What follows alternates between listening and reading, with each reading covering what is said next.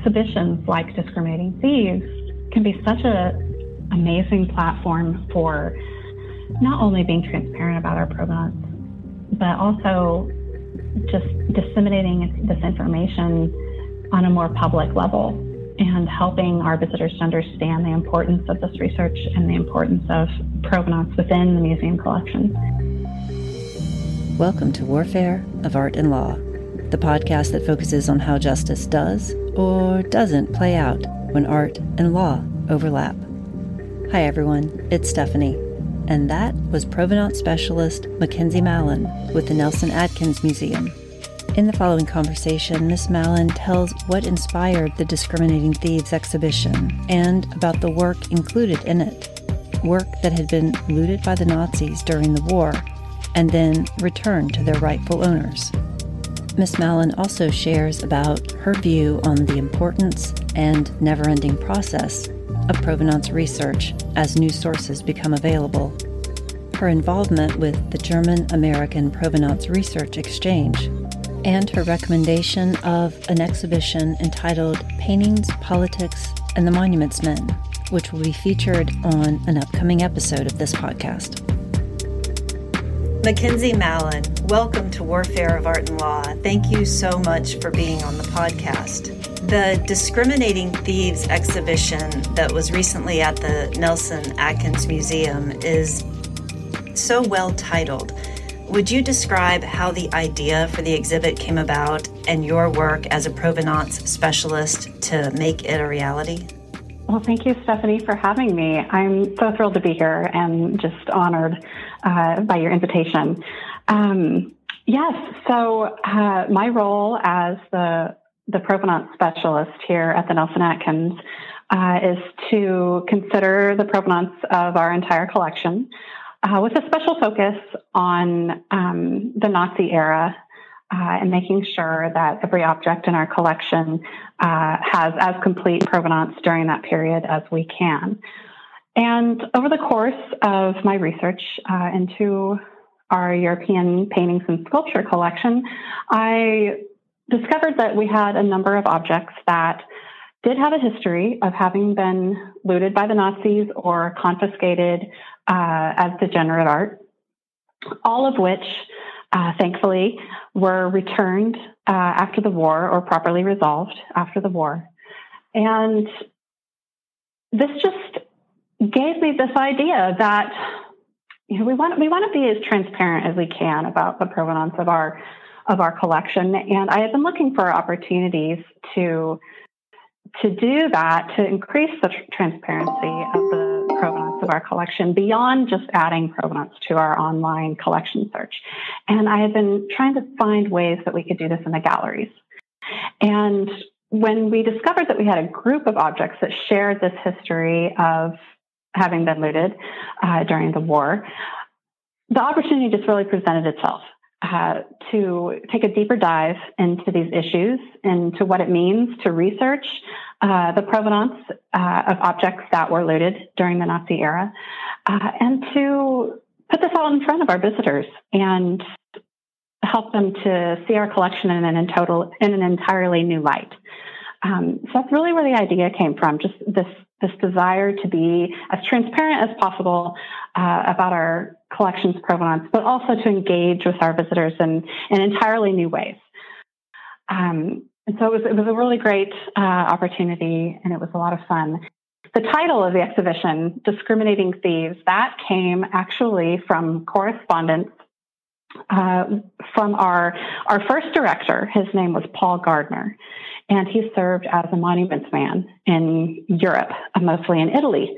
And he wrote letters back to the staff here at the museum while he was at war, describing his work and the things that he was doing there. And in one of his letters, he described how the Nazis were looting art. And he said, the Nazis really are discriminating thieves. And so that's where the title of the exhibition came from. And the four works that are in this group that formed the exhibition, they are, to me, it seems a sampling of the way that the Nazi looting occurred, and it included initially the German museums that were looted. And so the Emil Nolde masks painting, would you speak about that one? Sure. So we have a painting in our collection. It's titled Masks. It is by Emil Nolde, who was a German expressionist artist. And this painting was in the collection of the Museum Folkwang in Essen, Germany, prior to the war. It had been purchased by that museum's founder directly from the artist. And in 1937, when the Nazis' degenerate art declaration was made and the removal of works of art from German museums that were considered to be degenerate or immoral in some way or undesirable by Hitler. When these removals were taken from the German museums, a number of these works were destroyed outright, and others that were identified as possible moneymakers, works that they could make money by selling in order to get foreign currency. Those works were given to a handful of dealers, German dealers, who were tasked with selling them abroad. And one of the works that has this history is our masks. It was given to the dealer Karl Buchholz, who actually kept it in his possession for over a decade. He had it until 1948, so several years after the war. And in 1948, he transferred it to his protege, Kurt Valentin, who had opened a gallery in New York, originally operating under Buchholz's name, but eventually changed the name to Kurt Valentin Gallery. And it was from this gallery that the Nelson Atkins purchased the painting in 1954. I was curious about the subject of the masks painting. What I'd read was it was Nolde's own impressions from his visits to Berlin's Ethnological Museum. And I wondered if you had seen anything about why this particular painting, among many that Nolde had that were labeled as degenerate, if you thought that had anything to do with it, or if you'd seen anything in your research about the content, or was it just that he was a colorist and they didn't like his approach to color? Yeah. Well, regarding why this particular painting was singled out, I don't know the answer to that. You're right. The subject is a group of masks. We think that some of them were African in origin.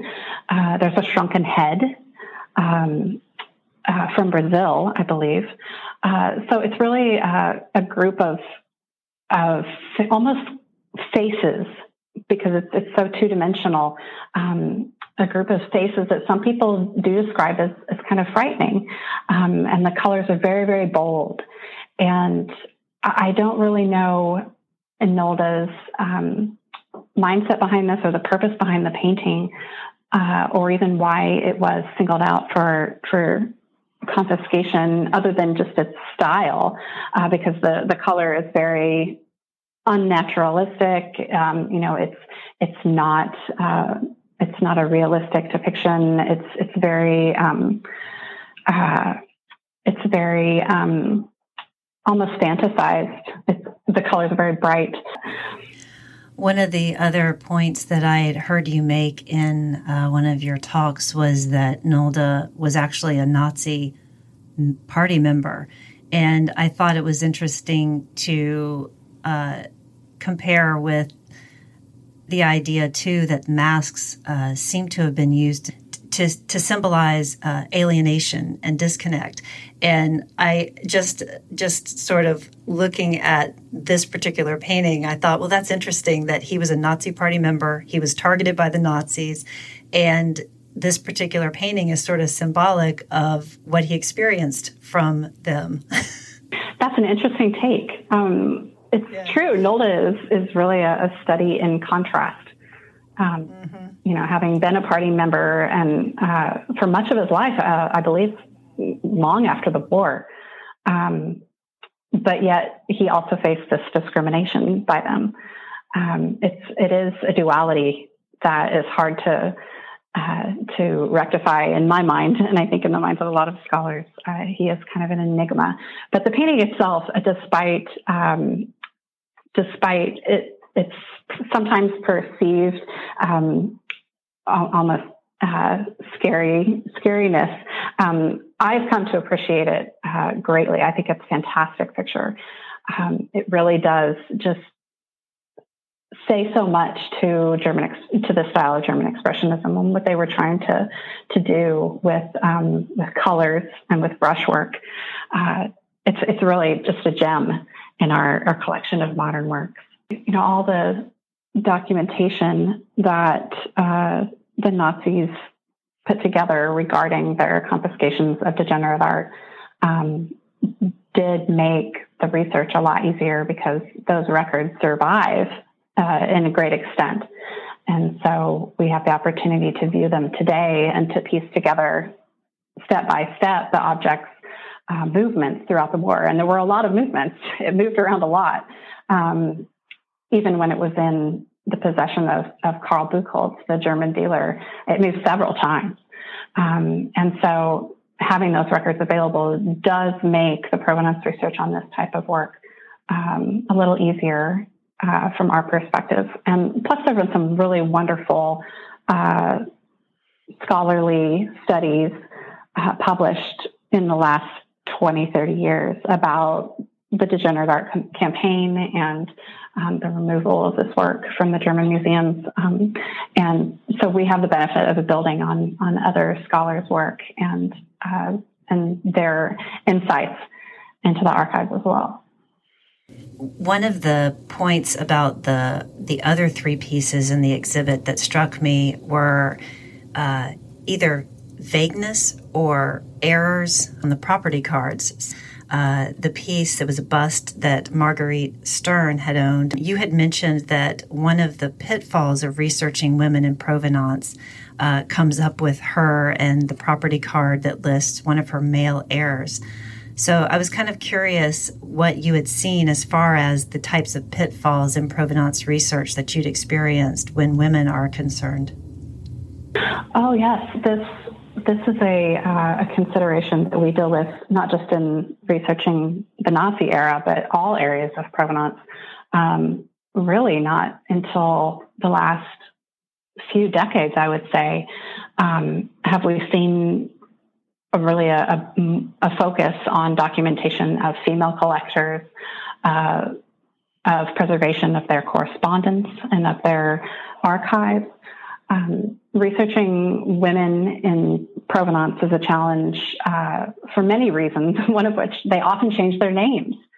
And sometimes their first name wouldn't even be used. They would be Mrs. So-and-so.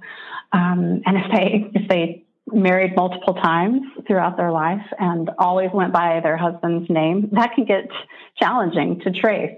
And certainly we have genealogical records that are becoming more and more available to researchers that can help with some of that.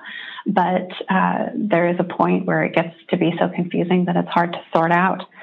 And then certainly I've been doing a lot of research in the last few months on women collectors here in Kansas City and the private collections that they put together. And that in itself could be a challenge, because a lot of them were buying art with money that was, in effect, given to them as allowance from their husbands. And they were allowed to use at their discretion, and some of them used this money to buy art. And that those transactions aren't always registered in their own papers, if their own papers even survive. And so there are so many nuances to researching women collectors that it really is, it certainly can be a challenge. But there are also instances in which women have played well-documented roles in the provenance of our works. Even, for example, with our Nolde painting, Kurt Valentin, the dealer from whom we purchased the painting, his assistant was a woman named Jane Wade. Jane Wade was from Kansas City. And so we have this wonderful connection with her and with Kurt Valentin that comes out in the correspondence between her and our staff here at the museum as they were talking about the potential purchase. So that's one way that we are able to know a little bit more about women working in the art market, especially if they're working for a dealer or for an established commercial entity. But the private collectors are a little harder to track down sometimes. And so for the Marguerite Stern piece, how was it, or do you know the details of how it was connected to her, even though it was listed? Was it her deceased husband's initial that was used? Yeah, her collection was cataloged under her deceased husband's name. His name was Edgard, but he's also listed as Edgar, and in some cases even Edmund. So we've got that variation of the name, just due to error, transcribing error. But also, in the case of the provenance of our sculpture, we ended up finding the inventory card for it under a relative of hers, and I don't recall the relationship, I think maybe a cousin, by the name of Caroline Stern. And of course, Stern is not a particularly unique last name. There are a lot of people named Stern, so it was a lot of records to have to go through. And in a way, provenance research is so fortuitous. A lot of provenance research tends to happen by chance, or just dumb luck sometimes. And in this instance, it was just a matter of culling through all of these records related to people with the last name of Stern and having to come across a reference to this particular object and able to make that connection. That's not always the case because objects aren't always described in inventories or in archival documents in detail enough for us to identify a specific piece.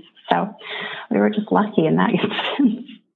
Also, the luck that would play into something like the Pierre Bonnard that you have in the collection, Still Life with Gelder Roses, that was on the property card just listed as flowers, I believe. Are these the property cards that the Nazis would have been filling out, or was it later down the line? We actually have property cards on both sides. So for the case of the Bonnard, Still Life, and we call it Still Life with Gelder Roses today.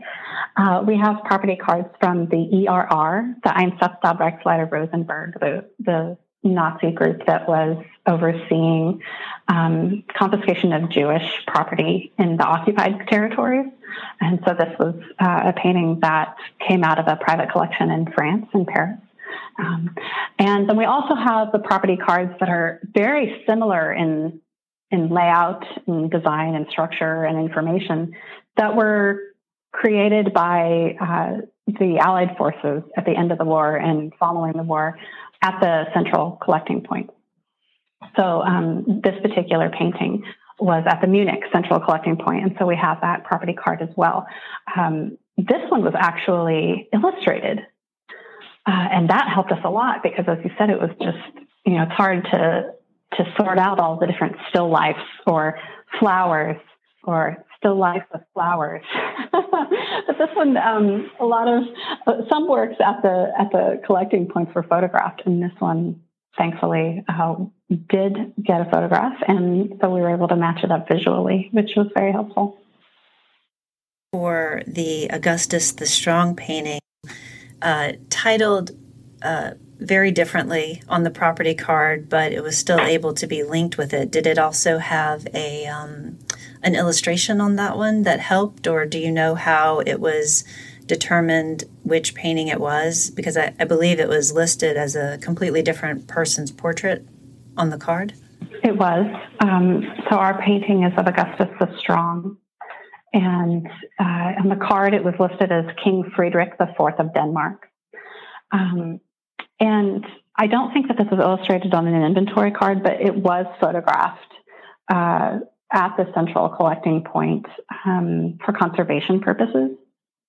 And interestingly enough, it had also been photographed at the time of its confiscation because it was included in one of the photo albums that the people working for Hitler put together for Adolf Hitler as gifts, documenting works of art that they had confiscated from Jewish collectors for his purposes, for his collection.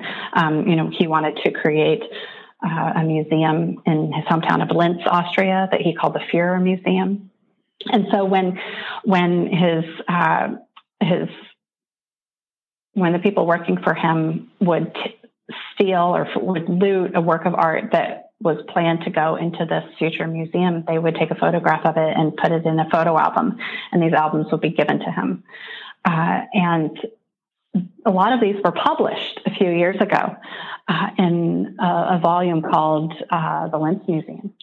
And when I was first starting to do this research, I worked with our library to purchase a lot of books that had to do with provenance, and specifically Nazi era provenance research. And this was one of the books that we had bought. It was brand new. It had just come out.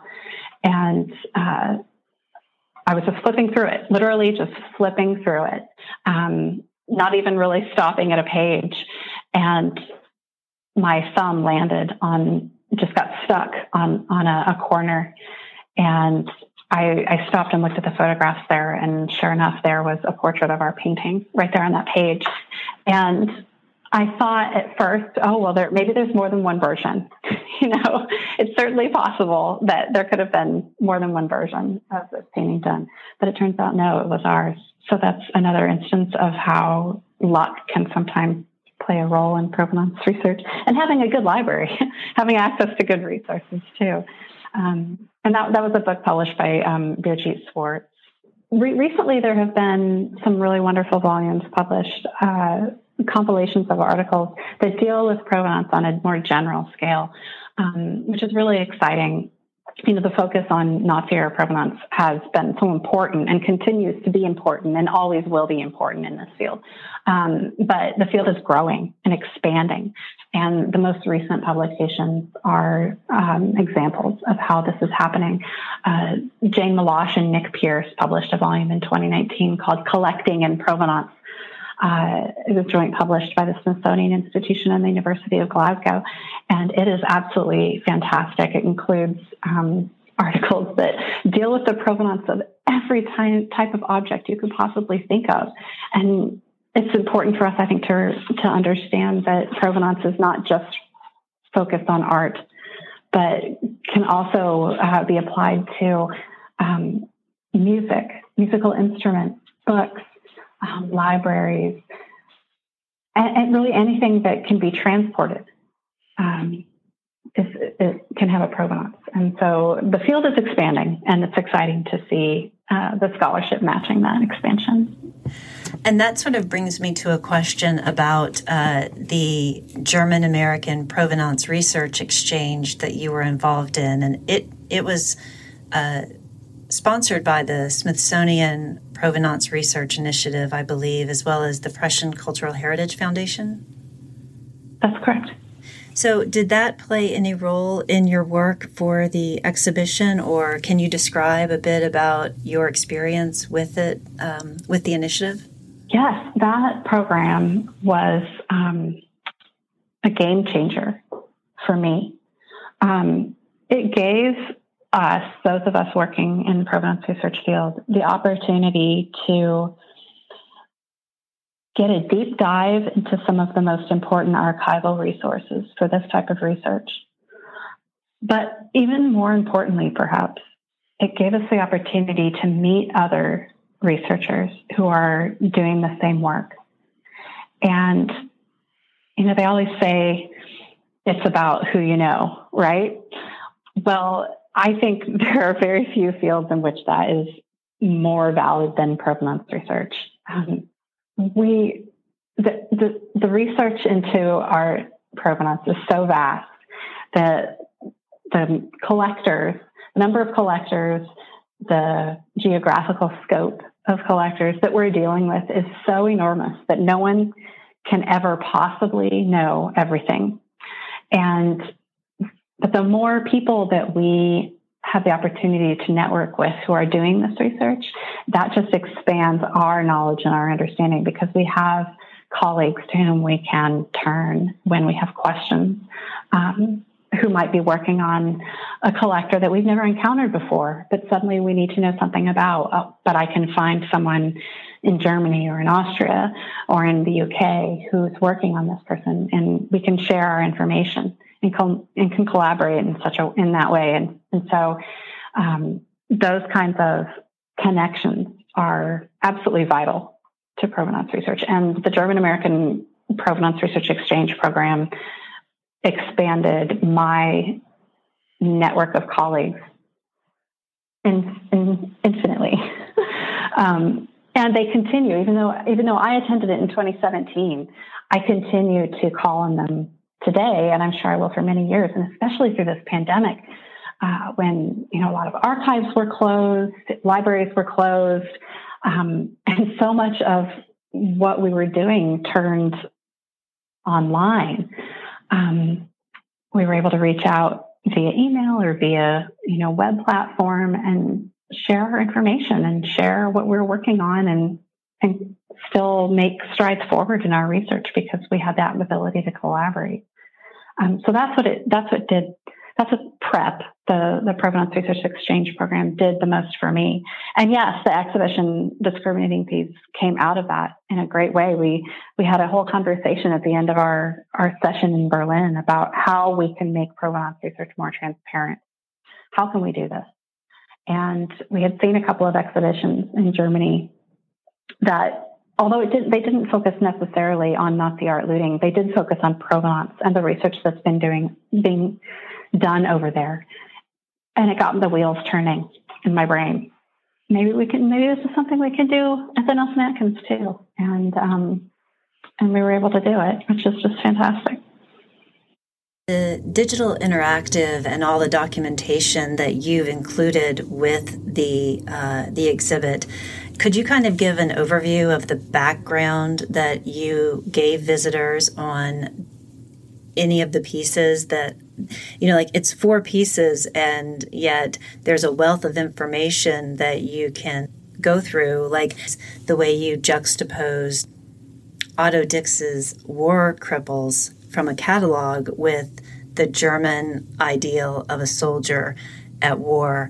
And I was curious if you did more juxtapositions like that, and what else was in your digital archive? Yeah. So we did include, not digitally, but in hard copy, a case of exhibition catalogs from our very own library, from German art exhibitions during the period. So we had the actual catalog from the Degenerate Art Exhibition, and we had the actual catalog from the Great German Art Exhibition, which was the antithesis to the Degenerate Art Exhibition. And it gave us the opportunity to present those side by side and compare, contrast, really the propaganda of what the Nazis were putting out about what kind of art is good art and what kind of art is bad art. And so we would open those catalogs to pages that showed similar subjects. And I think we used images of soldiers. Of course, in the Great German Art Exhibition, the images of soldiers were heroic, strong, healthy, powerful. And the images of soldiers in the Degenerate Art Exhibition were usually the opposite. They were wounded, they were scarred, they were dealing with emotional issues, reality. And so it gave us the opportunity to compare and contrast those concepts. In the digital interactive that we had in the exhibition, which in the space of COVID seems so far ago, but it really was the favorite part of the exhibition for many of our visitors. We had wonderful feedback about it. We tried to give our visitors the opportunity to do a deeper dive into the history of each work in the exhibition and what we knew about that. We wanted to have images of the private collectors from whom these works were taken, as well as the Museum Folkwang, from which the Nolde masks painting came, to humanize the sources of these artworks. That we talked about the research process, and we were able to use digital scans from both the German archives and the American archives to document the entire path, the paths that these works took during the war. We also had maps, interactive maps that would show the journey that the works took, all the way from Germany and all the way to Kansas City, because really their story continues here at the Nelson Atkins. And we wanted to make sure that we also included how the work was acquired by us, so that we emphasize the fact that these pieces are here in our collection with good title, and that we celebrate that they are part of our collection today. Is there a way that the exhibit has been archived that for the future anyone who is interested could look at it? And I'm thinking of like Google Arts and Culture. I've heard that as a way that some museums had thought about trying to preserve their exhibitions. That's a wonderful thought. No, we haven't done that. We have used Google Art and Culture for other things, but to my knowledge, we haven't put any of the exhibitions that we've had in our galleries into an online exhibition through that platform. It's an interesting thought. Unfortunately, there are some licensing issues with putting things such as our digital and our active online in perpetuity, because some of the images that we included in that interactive were generously lent to us from other institutions free of charge, because they were to be used in an educational context. But if we were to put them online, that changes the audience. And I think there would be some significant fees involved with that. So, there was no catalog because it was a small show. It was only 4 works of art, but it certainly is something that I wish that we could document in other ways. But we've put the public programs that we had in conjunction with the exhibition on our YouTube channel. So people can go there and see our talks and the various programs that we had. So I guess it lives on through those. Well, and 2 of those talks by you I found very rich with information, and I would encourage everyone to go see those on YouTube.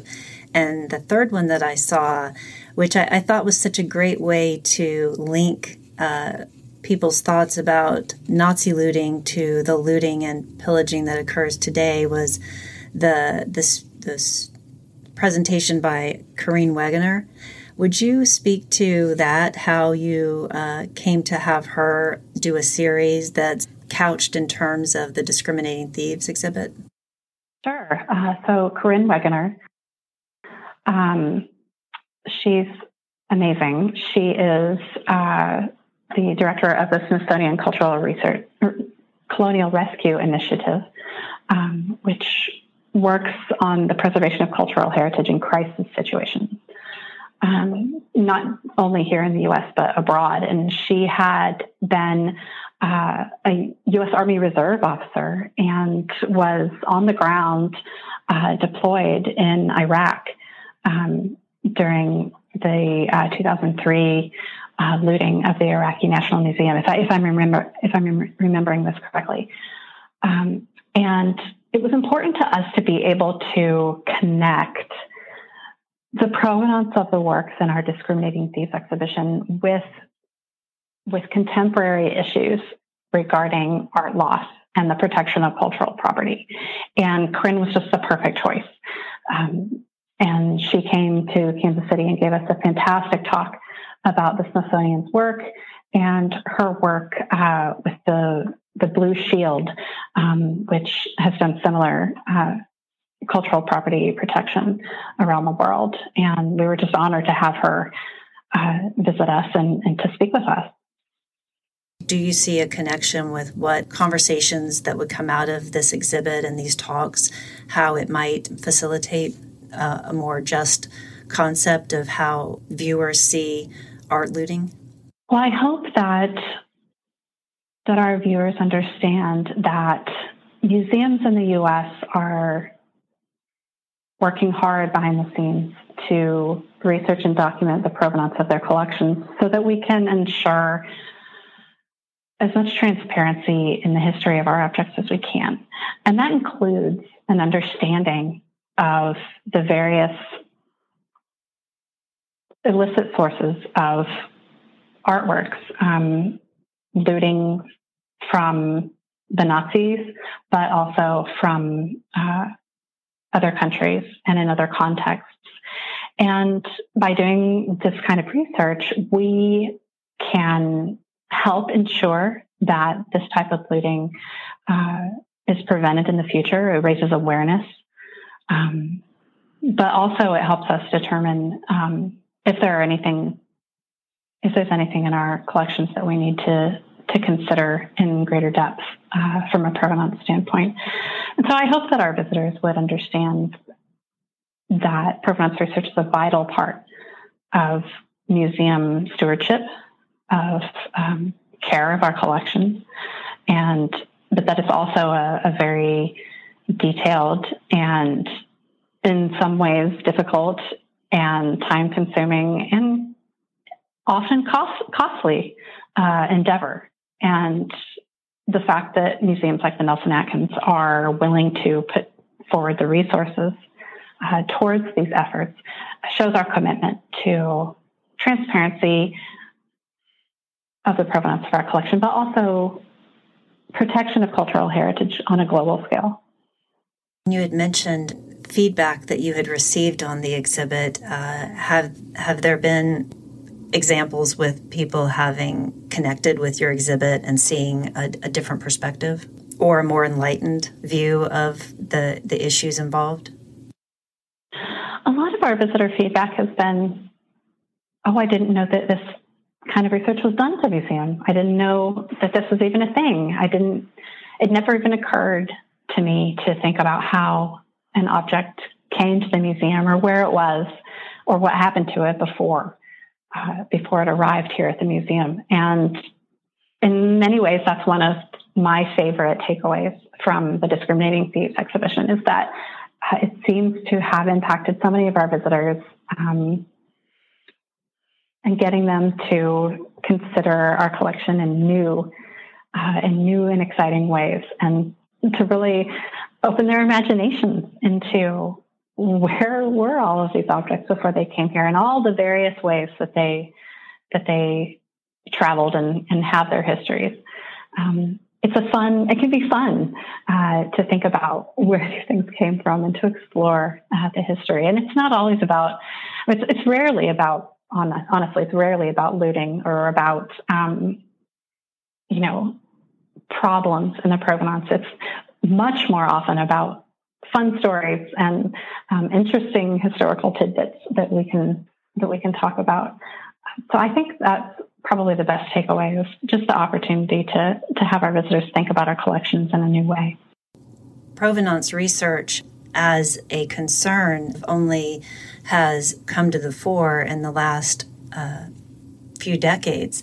So as far as your role in being a provenance specialist at Nelson Atkins, are you still going through pieces that were collected prior to you coming to this position, or have you made it through all of the objects? I imagine that's quite a task. It is quite a task. We have, I believe, about 47,000 works of art in the collection. And so, it's good job security, I guess, but we're constantly working on it. And it's not just me, thankfully. There's no way I could ever do it all. I have the pleasure and the great honor of working with an absolutely fantastic curatorial team at the Nelson Atkins. And this research is done in every curatorial department, and I'm here to assist as needed, to advise, to help put together our procedures and our policies regarding provenance and the reporting of our research. But I'm not the only person doing the research, thankfully, and it's ongoing. And honestly, even works of art that I have researched in the past very in depth, I still don't consider them complete. I don't consider the research complete because there are new resources becoming available all the time. And there's always something new to look at. And I've just had too many experiences where I've done so much research on a particular object. I've gone as far as I could go at that moment. 5 years later, a new archive comes available and I find new information. So I never think of provenance research on a particular object as finished. It always keeps on going, and we'll be doing this for the rest of the time that the Nelson Atkins is in existence, I would imagine. Was your particular position created, or had it been there before you? I ask because the emphasis that has been placed since the Washington Principles, for example, of focusing on provenance research. My role was created in 2015. Now, provenance research on the Nelson Atkins European collection from the Nazi-era perspective had been in progress for many years prior to that. I myself started on that project in 2011, but it goes back even to immediately after the Washington Conference, where they started identifying works of art that needed this kinds of research and started to begin that process. But my role, my dedicated provenance specialist role, was created in 2015. And at that point, I was able to move beyond just the European collection and to be available to all of the curatorial departments. And so it's a much broader role than just the Nazi era, although that does still maintain, that is still my focus to a large extent. I do just want to emphasize again, perhaps, the importance of provenance research within the museum setting and how this type of specialized research that really does require a lot of time and a lot of specialized understanding, a specialized knowledge. I really do believe that it is best served by someone that is dedicated to that research exclusively. And I'm so grateful for the Nelson Atkins for giving me the opportunity to fill this role here and to support me to such an enormous extent, and allow me to do this work to the very best of my ability, but also the best of the ability of our entire curatorial staff. Their support is just outstanding and has enabled us to get to where we are. And so I would encourage anyone who works at museums to consider these types of exhibitions.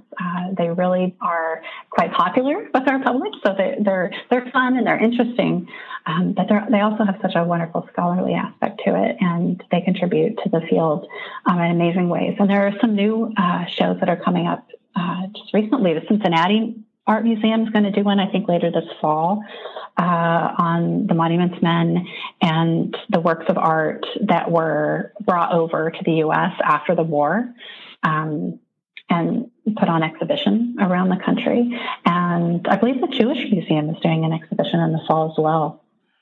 And so it's fun to see these new shows coming up, and I hope to be able to maybe visit some of them myself.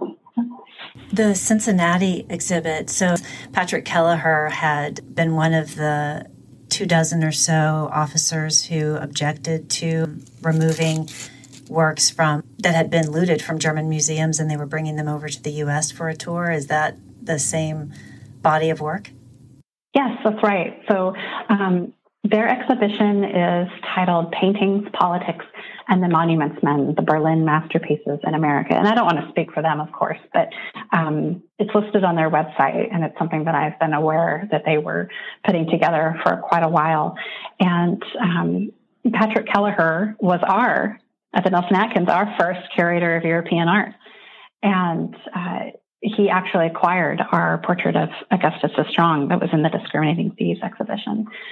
But during his time as a monuments man, he worked at the Wiesbaden Central Collecting Point and was one of the staff members there to sign what they call the Wiesbaden Manifesto. That was basically their statement against the removal of works from Germany. These were works that had come primarily from the Berlin museums.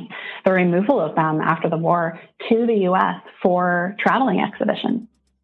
And their argument was that, you know, by removing them against the will of the Germans, they were in some ways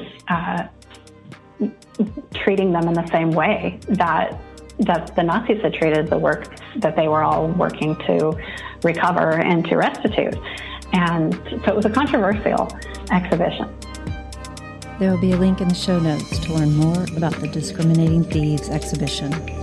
If you enjoyed this podcast, it would be much appreciated if you could leave a rating or review and tag Warfare of Art and Law Podcast. You can also email your comments to stephanie@warfareofartandlaw.com. Until next time, this is Stephanie Droddy bringing you Warfare of Art and Law. Thank you so much for listening. And remember, injustice anywhere is a threat to justice everywhere.